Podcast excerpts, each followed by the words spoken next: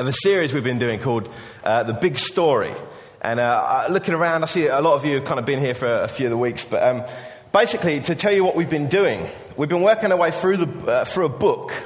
Well, we've been using a book as a basis for a series of talks, taking you through the rough kind of framework of the Bible, from the first book, Genesis, to the last book, Revelation. It's called The Big Story. I haven't got a copy on me, unfortunately. There's one in my bag, but um, it's available to buy. Uh, oh, there you go. Oh, wow. Hey, you love that A V, people. And uh, it's available to buy. It's two pounds fifty. Please grab one up. I think we've sold over three hundred fifty of them so far. That's pretty good. A lot of you have already done it, but if you're part of a small group or you've just ever wanted to know uh, roughly kind of the... the narrative, the kind of overarching kind of narrative of, of the Bible. Great book, uh, check it out. And we've been taking the kind of chapter headings and roughly the same sort of content of each of the eight chapters of this book uh, and talking through them each week. Now, just to remind you what we're doing here, um, we're not looking to give you every single um, detail and every single character and moment in the Bible. We're looking to give you like just a rough framework, just a rough skeleton of the story of the Bible and some of the really big um, phases of history uh, uh, through each of uh, the New Testament and the Old Testament. And it's up to you, to be quite honest, to go away and, and put the meat on the bones and, and add the muscles and the skin and make it look good, okay? I'm just giving you the, the rough framework. But to let you know where we've been so far, we started uh, a long time ago now uh, with the creation and fall. We looked at the... Uh, The story in the Bible of God making everything. Now, I know there's massive controversy at the moment with evolution versus this and that and whatever, but the Bible is just clear on one thing for sure. God was behind the beginning. Okay, God was behind you and me getting here. So we looked at that, and then we looked at the fact that um, God had a purpose when he created us, but actually that we kind of missed that.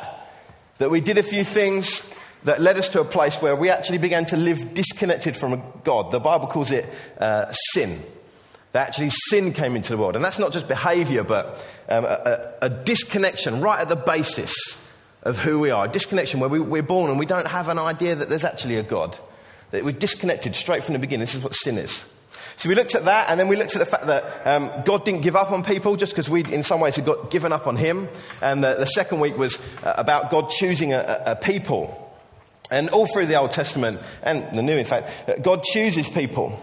And in the Old Testament, God, God chose individuals, uh, chose individuals, but then chose actually a nation called Israel to represent um, what a people who know God look like. That's, this was God's plan for Israel. But um, things went a bit pear-shaped there uh, as time went on. Uh, and in the third week, we looked at the fact that God had promised them. Uh, we looked at the promised land. All God's promises that he would give them this land, and it's called the land flowing with milk and honey, that it's a great place. And uh, Israel kind of glimpses it, and at times they make little kind of uh, attempts to get there, but once again their, their sinfulness, their brokenness um, stops them really getting there.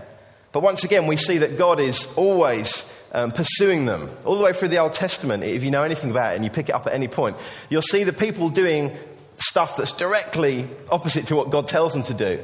But God doesn't give up on them. God continues to try and call them back, call them back to their purpose.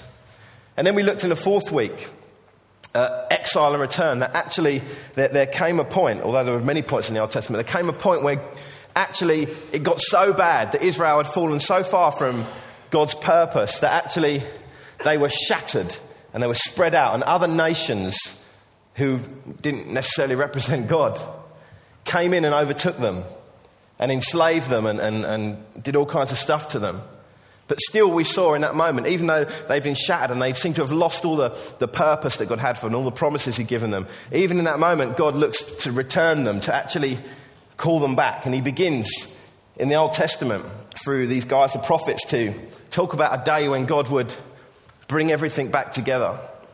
That he would bring Israel, bring his, his chosen people, that actually through Israel, all people would know him. So it's not just Israel anymore, actually it's about the whole world coming back to know him.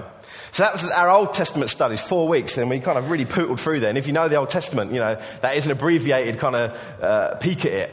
But then we move into the New Testament, and, and this is where things have got fun for us, I've got to tell you. Not that it's not fun before, but this is the, this is the really the good news bit. And we looked at the first week, at the kingdom of God. Maybe you've heard that phrase before, But uh, essentially, I, I preached that one. It was good. And uh, I know. And, uh, and I told you, if you remember, I said, look, when, when you look at the word, the phrase, the kingdom of God, it might be helpful for you if you take out the word kingdom and you put in the word movement. That actually, in the New Testament, when we start to read about what Jesus does in the four Gospels, Matthew, Mark, Luke, and John, right at the beginning of the New Testament, as we begin to look at that, we're actually seeing the very movement of God. That God is no longer satisfied to have people kind of know him and mess it up and keep coming back. That God is, is tired of this and now has, has personally come to us. That he doesn't talk from afar anymore, up on a mountain somewhere or, or in a tent to one guy with a beard. But actually, now he, in the New Testament, he, he strips off his eternity and he steps into the body of a man, Jesus. And he actually moves among us. And he tells us what God is like. But more importantly than that, he shows us what God is like. And that's what I love about Jesus, among many things I love about Jesus. If you want to know what God is like, you look at Jesus. If you want to know what God would say to you this morning, you look in the Gospels and you read the words of Jesus.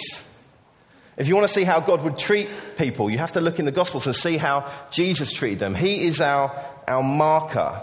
He is God himself among us. And last week, Chris went on to talk about um, the cross. Probably, apart from what I'm going to talk about this morning, probably the the, the, the, the key moment in the life of Christ, the most important, um, one of the most important parts of our faith. And Chris looked at the fact that Jesus came and, yeah, he brought the, the very movement of God, that people loved him. I don't know if you know this about Jesus, whether your, your image of Jesus is small, but actually Jesus was well, amazingly well received. In fact, just before he died, when he came into Jerusalem, it, we're told the whole city turned out, that there's uproar in the city because Jesus is coming. Jesus would often have to stay outside of towns because if he went into a town, there would be riots and everyone, it would just go mad. So he would have towns come to him. A very popular guy. So the movement's going on, and Chris then spoke about the time when God actually begins to turn events. And I suppose if you talk to anyone about Jesus, if they knew anything at all, and that's questionable sometimes nowadays, they would know that there was something about Jesus and something about the cross, that Jesus maybe died. And Chris spoke about that last week, about the time when Jesus, even though he was popular, even though he was loved, and even though if you read the accounts of the Gospels, he's never done anything but good for people. Jesus is arrested, and in a completely unfair, illegal mock trial, he's convicted of blasphemy by his enemies, those who hate him. And Jesus is taken, and he's tortured. Now, I don't know what film you've seen. If you've seen The Passion, you know what I'm talking about. If you've only seen the other ones with Charlton Heston or someone, you think that Jesus just got a little bit of blood there and maybe a black eye. But actually, we're talking about torture. That Jesus is taken away against his will and beaten and, and stripped and scourged. That's whipped to within an inch of his life. And then he's taken, he's taken to the cross. And he's nailed to a cross. A, a big, and not the kind of nails you get from home base, but rigid, kind of awkward shaped nails, not smooth ones, rammed through his ankles and rammed through his wrists. And he's hung up on a cross. And Chris to- told you about that moment last week. It's quite a dark moment. But Chris also reminded us last week that actually in, in that moment God was doing something. It wasn't that God's plan went wrong there. That Jesus was doing really well and then he took a misstep. Went too far and it went wrong. Actually, this is God's plan. That actually, in the moment of Jesus being crushed on the cross, even though he lived this perfect life, in that moment, God was doing something amazing. And it's to do with you. And it's to do with me. It's to do with our sin, that brokenness, that disconnectedness. You see, Jesus lived his life and he wasn't disconnected in any way. So he goes to the cross and he suffers this disconnection from his Father. He actually becomes sin, the Bible says. But in that moment, God offers us an exchange. He says, okay, look, I will take your sin. Jesus will take the punishment for our sin, for our brokenness. The results of our life end up on Jesus. But the, the pureness of Jesus, the results of his life are now open to us. And that's what the cross is about. It's a moment where God himself suffers in your place and then says, look, I want you to live now. Take this life. That's the cross. And it's wonderful, but it is grim. And it's a sobering moment in the Gospels. And this leads us on to this week. And actually, this is the this week cannot be separated from last week.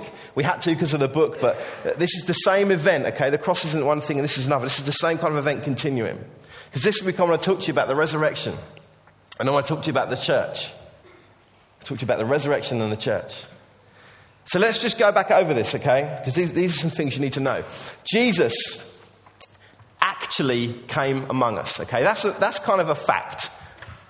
I don't know if you know that. Maybe you're here this morning, not quite yet a follower of Jesus. You're, you're checking us out. I want to say to you, you know, you can, you can, you can trust the biblical history. You can actually trust other historians of the same time who are very reliable, who talk of a man, Jesus, preaching, of, of, of cities being in uproar, of him leading a group of men, and some of his claims. That's a fact. Jesus actually was a real person here.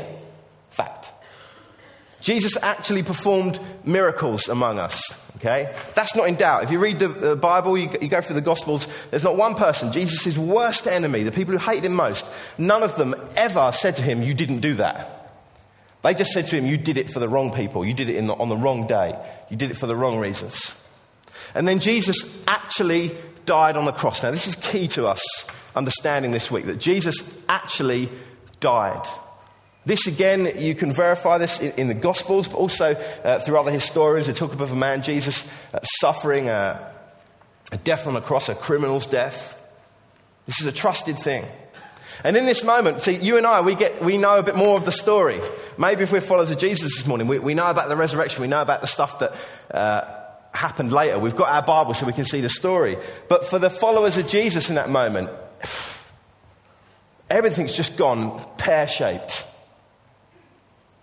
Everything's, the rug has just been pulled out from under them. And I don't know if you've ever been there where life seems to be going sweet, but all of a sudden, everything collapses. Everything stops. Everything changes. And I, I can sympathize with the followers of Jesus where they must have thought in that moment that all is lost. But we know when we read our Bible, now after the event, looking back, not being stuck in that moment. We know that actually in that moment, it wasn't that all was lost, but as Jesus said on the cross, all was finished. I don't know if you know this, there's a moment in the Gospel where Jesus is on the cross. It's just before the Bible says that he gives up his spirit and dies. And he actually says, it is finished. It is finished. And if you know anything, you'll know that that's a term used in the market for when you're trying to haggle for a deal. And then you go, it's a deal, it's finished, it's sealed. And I need you to know this morning, I want you to know that Jesus came with one thing in mind. Yeah, he preached, yeah, he loved people, made friends, had a family, you know, had mothers and brothers and stuff. And but actually the, the point was this moment, the cross and this morning the resurrection. This was the deal that Jesus came to make. This is it. This is the moment that he was born for, his death. Let's read about this moment. And this is um, obviously before um, his followers know the rest of the story. But uh, you'll find this in Luke twenty-four. If you want to turn there, you're more than welcome to. I'm reading in the New Living Translation, so it might be slightly different to what you're used to. But it says this. But very early on Sunday morning, the women went to the tomb, taking the spices they had prepared. They found that the stone had been rolled away from the entrance. So they went in, but they didn't find the body of the Lord Jesus. As they stood there puzzled, two men suddenly appeared to them, clothed in dazzling robes. The women are terrified. The women were terrified and bowed with their faces to the ground. Then the men asked, "Why are you looking among the dead for someone who is alive? He isn't here. He is risen from the dead. Remember what he told you back in Galilee, that the Son of Man," which is a title that Jesus took on for himself, uh, "must be betrayed into the hands of sinful men and be crucified, and that he would rise again on the third day." Then they remembered that he had said this, so they rushed back from the tomb to tell the eleven disciples and everyone else what had happened. It was Mary Magdalene, Joanna, and Mary, the mother of James. That's Jesus' mother. And several other women who told the apostles what had happened. But the story sounded like nonsense to the men. Typical men. Never get it. Two weeks later, oh, right. But the story sounded like nonsense to the men, so they didn't believe it. However, Peter jumped up and ran to the tomb to look. Stooping, he peered in and saw the empty linen wrappings. Then he went home again, wondering what had happened. I just loved this moment. And it must have been so hard for those three women in that moment who were going to mourn their Jesus, their teacher, someone who they'd given themselves to. And they go there and there's confusion because he's gone, his body's gone, the stone's rolled away. But then they meet these, there's these two guys there. And they say, why are you looking among the dead for someone who is alive? And then they say, he isn't here. And this is the question I want to uh, deal with today. Now, I know a lot of you might be convinced on this, but some of you might not be completely unconvinced about the resurrection, and some of you might have never really considered that much, even though you're a follower of Jesus. So I want to spend a while talking about just this moment, the fact that they've gone to the tomb, and Jesus isn't there. Now, I need you to know this morning, as I talk about the resurrection, I need you to know that it is the biggest claim of Christianity. It's the biggest claim of Christianity. This is the one. So many people accept Jesus. So many people would say that he's a great teacher and would say that Christianity's done a lot of good. But actually, this is a place where we lose a lot of people. Because this is the bit that's like, it's a massive claim. Because I don't know about you, I don't know if you know this, but when people die, they generally don't come back. What's, what's done is done. But Jesus in this moment does something else. And it's this event actually that is just the biggest thing to get past and actually the most important thing to consider in your life. There are a few big questions in your life that you have to consider and answer, and I would put to you that this is probably the biggest one. That what happened here? How do you deal with the tomb, the empty tomb? You see, the Bible says to us that Jesus didn't avoid death. He didn't somehow cheat it and, and suffer half a death. It tells us that he, he completely died. And it shows us through the account actually how vicious the torture was and how vicious the cross was. How much Jesus suffered. It wants us to know completely and be convinced that Jesus on the cross was dead, as dead can be. But then the Bible also tells us later on that Jesus did die, but actually that he overcame death. I like to think that Jesus beat death up. I'm just a slightly Pentecostal ginger person. He beat death up. That in the moment of the cross and in the moment of him being put in the grave, it's not that he's over and all hope is gone, but actually he's bang on track. That Jesus chose the tomb. That Jesus chose the cross. There were countless moments through the life of Jesus. He could have avoided it. Could have done it maybe some other way. But he wouldn't do that because this was his Father's will. And he loved you so much. He loved me so much that he wanted to deal with our sin and our brokenness. And the only way to do it was to pay the price on the cross. And the cross last week, and you can get the podcast for all these things actually, please do. But the cross last week essentially was about dealing with our old life. The cross is about that moment of exchange where Jesus says, you can take the goodness of my life and I will take the brokenness of yours. It's about that moment where you get to surrender and hand yourself in. That's the cross. And so many people accept the cross and love the cross because it's so amazing to find someone who will forgive all your stuff. But if you're just there, you've got half the deal because the second part is the best part because the resurrection is about you having new life. Cross about dealing with your old life. The resurrection, Jesus defeating death. Death, as it says in the Bible, not being able to keep a grip on Jesus, is about new life. I want you to know this morning that Christianity isn't just about you being able to have your sins forgiven. and be able to get to be a slightly better person and have less guilt. But actually, it's about Jesus dealing with the brokenness of your old life and allowing you now to walk into a whole different way of living, a whole different way of viewing everything in your life. Derek Morphew came a couple of weeks ago and he, he taught slightly off of our series, but he did a really interesting talk. I, I'd urge you to get it. And he spoke a little bit about um, the resurrection and when we get new bodies and stuff, and check it out. But one thing that he said that I really liked, I wasn't here, but I caught the podcast, and uh, he, he talked about the fact that Jesus is our model in everything.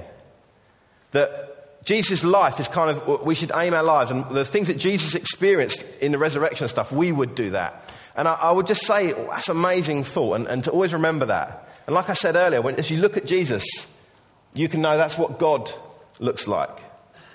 But in this moment, where Jesus suffers death, a horrible, torturous, lonely, embarrassing death, but then is raised to life, I need you to know this morning that you can be like Jesus. That actually, the Bible says that even though we, we will die, the, Jesus, uh, the Bible actually talks about kind of the first death and the second death. It says, you know, we may die, but actually we'll be raised again like Jesus. Jesus is our model. So for those of us who are followers of Jesus, the moment we stepped in and we, we took the claims of the cross seriously and we said, I want to deal with my old stuff, the Holy Spirit comes in and he begins to reveal newness of life to us, us, okay? We begin to slowly change and develop new kind of feelings and habits, and our life begins to reshape. And that's part of this resurrection life. But, you know, we're still going to die. We're still going to suffer that physical death.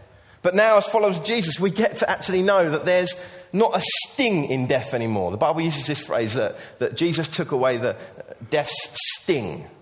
The death can still mess with us, take our life, m- remove our breath from our bodies. But actually, because Jesus defeated sin and because he rose again, we can actually have eternal life. That yet we die, we'll live. Now, I need you to, I'm going to put something up on the thing, and th- you need to know this as well. If there's no resurrection, there's no Christianity. That's how important this morning is. That's how important this topic is. If there's no resurrection, then you've never met a Christian. There's no resurrection, there's no Christians, there's no Christianity. This is how important this is. This isn't something that you go, well, I'm not sure about that. I accept the cross and the teachings, but I'm not sure about that. If you don't have this, you don't have it. You don't have it if you don't have this. If you've never come to terms and never looked at the resurrection and never thought about the fact that Jesus has defeated death on your behalf, then you're missing something this morning. Let me tell you, this is a, I want to read something from a book called First Corinthians. And this is one of the early church um, fathers talking to his church. And there's a whole bunch of stuff kicking off in their church uh, in Corinth. And it's good stuff, but mainly bad stuff. And he wants to remind them of the things that are important. And he says this. Ooh.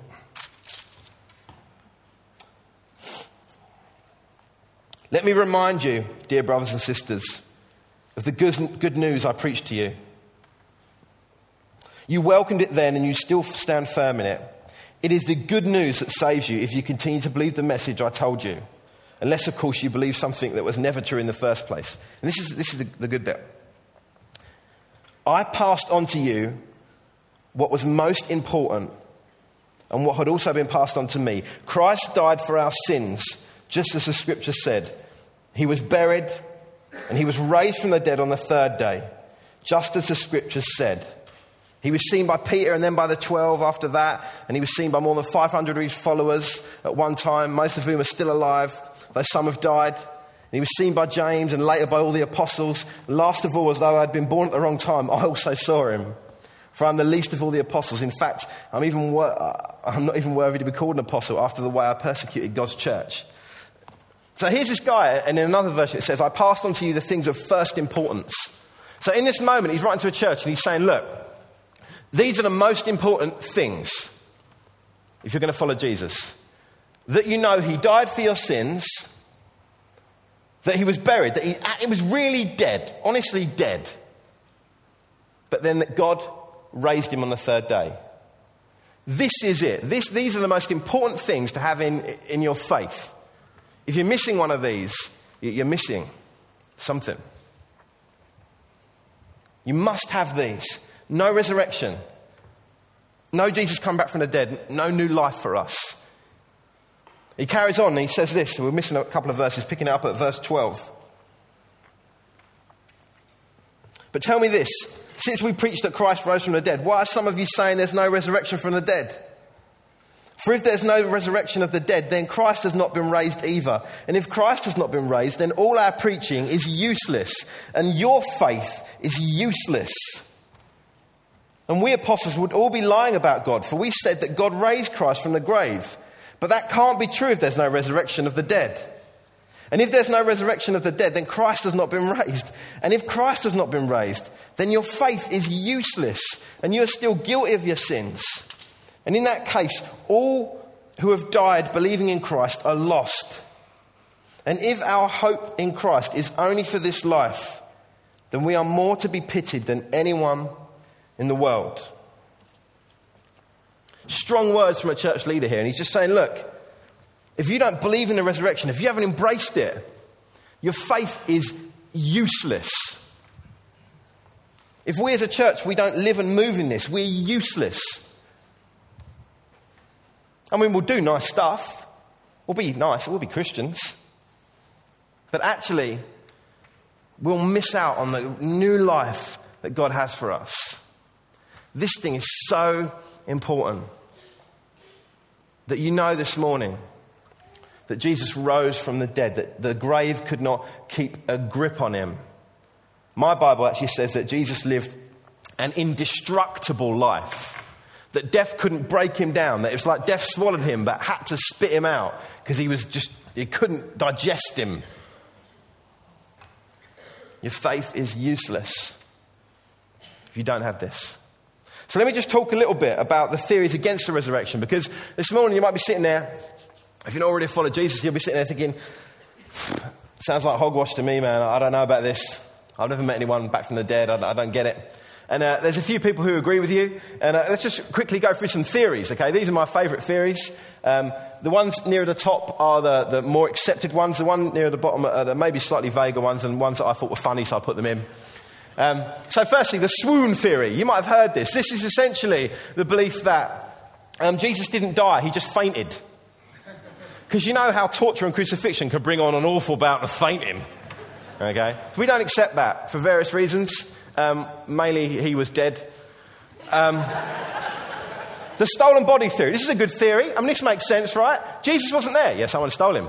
In fact, you stole him, you naughty badger. Okay? We don't believe that.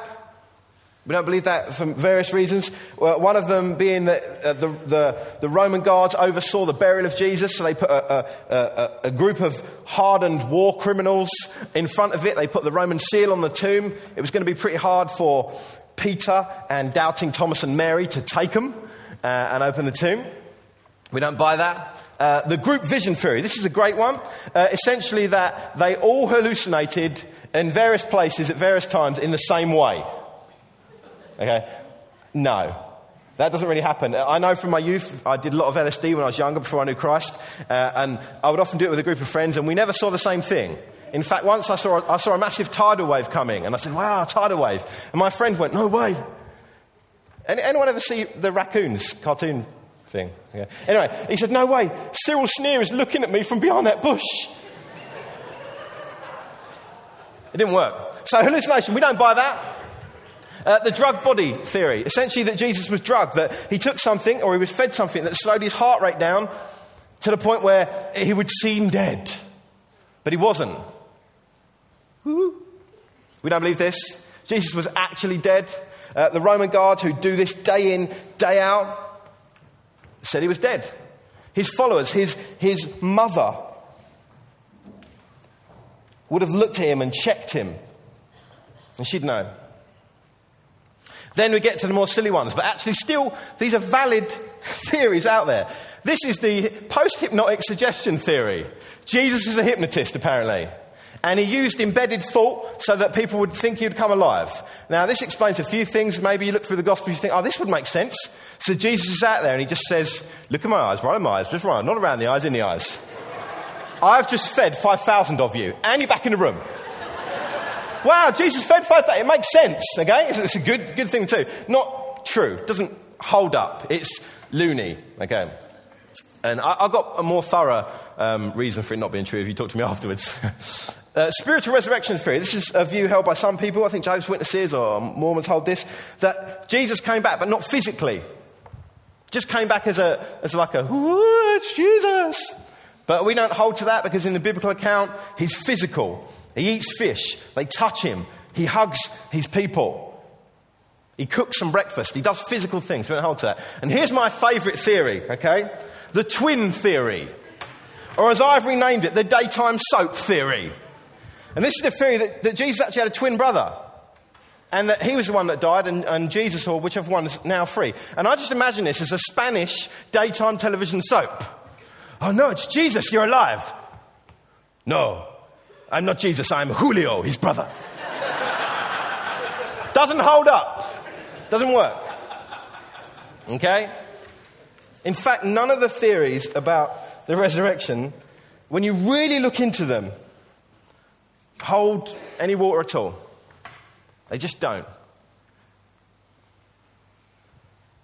So the question today is, how do you deal with the empty tomb? How do you deal with the empty tomb? If there's no theory that really covers it, that really explains how Jesus' body got out of that tomb other than resurrection, how do you deal with it? Was it Spock who said, I'm quoting Spock, um, who said something about it, if you've, if, you've, if you've looked at all the plausible natural things that can happen, it, then it's the extraordinary. Even no matter how implausible it is, that must be true. And this is the kind of situation we're in here. You look at it and you go, there's no other way.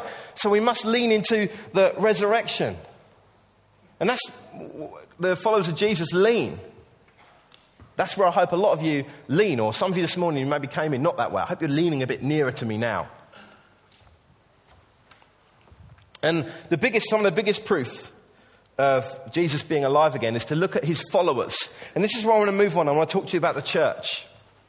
Okay. I want to talk to you about the church, because I can't talk to you about the early church uh, without telling you first about the resurrection, because actually the resurrection was the driving force behind the church. You see, the church only exists because Jesus came back to life.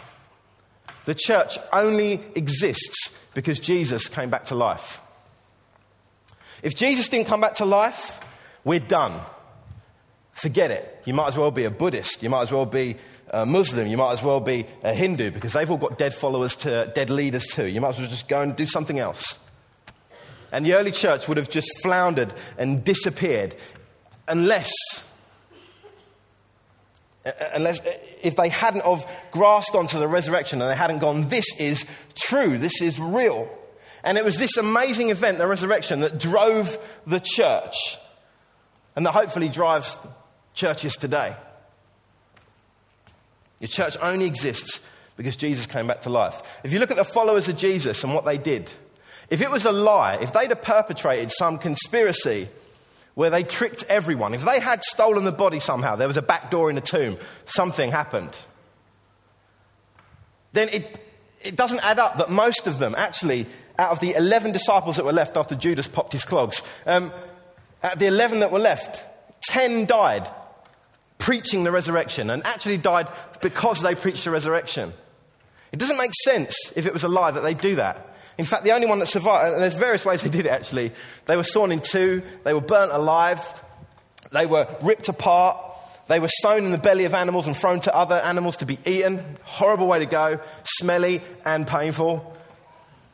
And some of them were boiled in oil, which is nasty.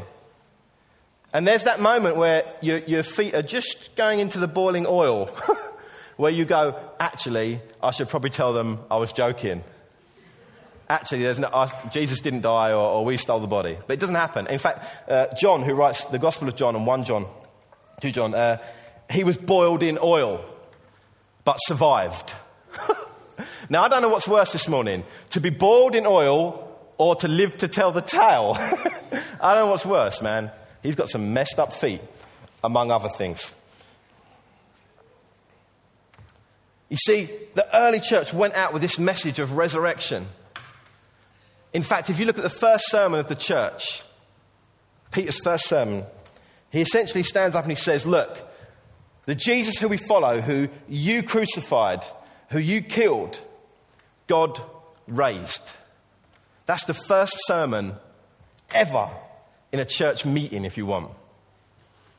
The early church was driven by this message, that God had come among them, that he'd shown them what God is like, and then that he died this disgusting, horrible, criminal death for them, to pay for their old life. But actually, more than that, that God had then raised Jesus from the dead, and now we can live again. In this life, we can begin to know God more, but when we die, we are translated into eternity.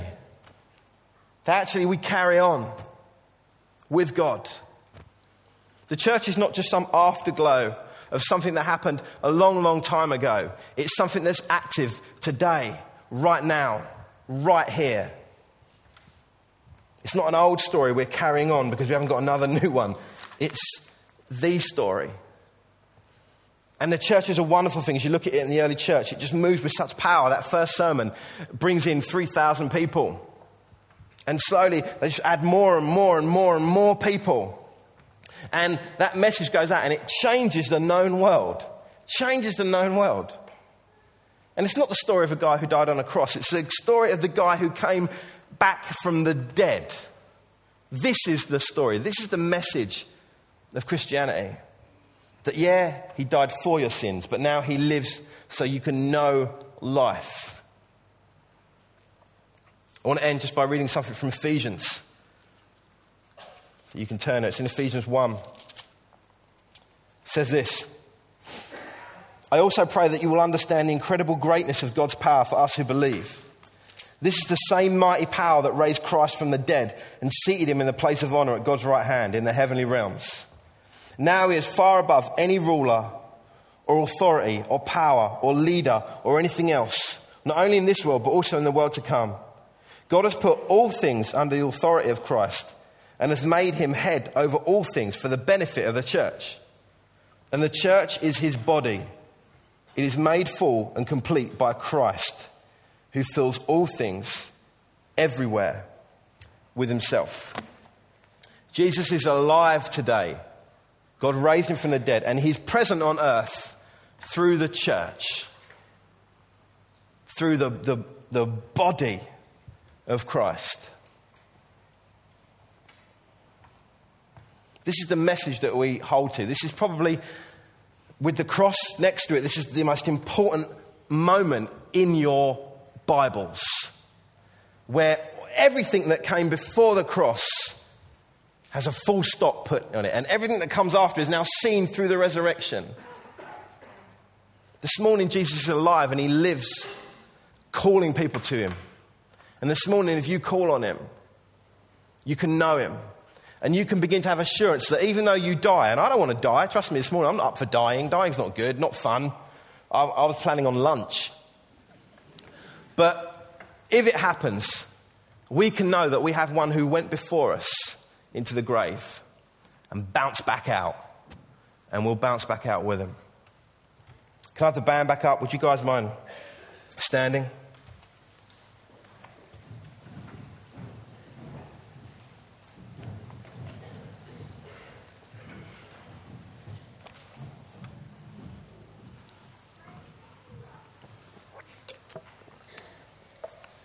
Let me just pray. Lord Jesus, thank you, Lord God, that you suffered and you died in our place, Lord God. That you loved us so much, you wouldn't just set us aside, but you set yourself aside. And Lord, I thank you that the grave could not hold you, Lord. That three days later, you came back from the dead. And now, Lord God, we can experience life. Even though we die, we can know you. And in this life, right now, we can experience you, Lord Jesus. We worship you, Lord God. We thank you, Lord God, for your death, but we worship you because you are alive, Lord God, because you are here in this room with us, Lord God.